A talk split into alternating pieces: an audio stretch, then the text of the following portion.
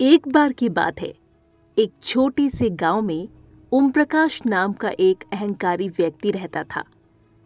वो एक धनी व्यापारी था और उसका मानना था कि वो गाँव के सभी लोगों से बेहतर है। वो अक्सर दूसरों को तुच्छ दृष्टि से देखता और उन्हें नीचा दिखाता। ये सोचकर कि वे उसके समय या ध्यान देने योग्य नहीं है।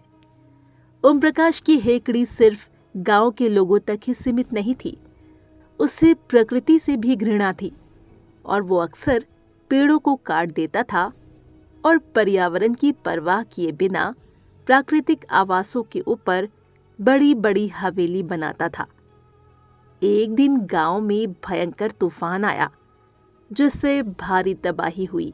कई घर तबाह हो गए और लोग बेघर हो गए। हालाँकि ओम प्रकाश की हवेली बड़ी और सुरक्षित थी। तो उस तूफ़ान से उसका कोई नुकसान नहीं हुआ। ये देख गाँव वाले गुस्सा हो गए और उन्होंने ओम प्रकाश पर अपनी बदकिस्मती का आरोप लगाया।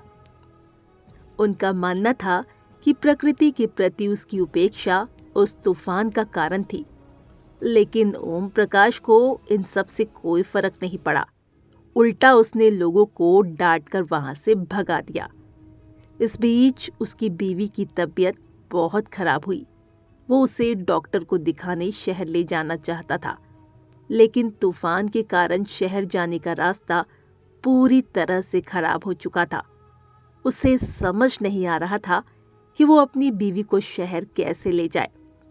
उसकी बीवी की हालत बिगड़ती जा रही थी। उसने गाँव वालों से विनती की कि वो रास्ता ठीक करने में उनकी मदद करे। ताकि वो अपनी बीवी को शहर ले जा सके। वो बदले में अपनी पूरी दौलत देने के लिए तैयार हो गया। गाँव वालों ने उसकी बात मान ली और रास्ता ठीक कर दिया। ओम प्रकाश अपनी बीवी को लेकर शहर चला गया। कुछ दिनों बाद जब वो वापस आया तो उसने देखा कि गाँव वाले गाँव छोड़कर जा रहे हैं। पूछने पर उन्होंने बताया कि अब इस गाँव में उनके लिए बचा ही क्या है। जो वो यहाँ रहेंगे। उसे ये भी पता चला कि लोगों ने उसकी दी हुई दौलत यहीं छोड़ दी है। खुद को दोषी मानते हुए ओम प्रकाश बहुत ही शर्मिंदा हुआ। उसे महसूस हुआ कि उसके अहंकार ने उसे विश्वास दिलाया था कि वो प्रकृति से ऊपर है और इसे नियंत्रित कर सकता है। लेकिन सच्चाई कुछ और ही थी।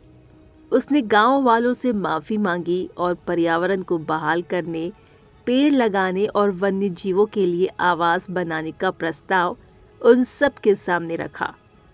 उसने गाँव वालों की मदद की ताकि वो दोबारा अपने घरों का निर्माण कर सके और उसके लिए उन्हें ज़रूरत की हर चीज़ उपलब्ध कराई।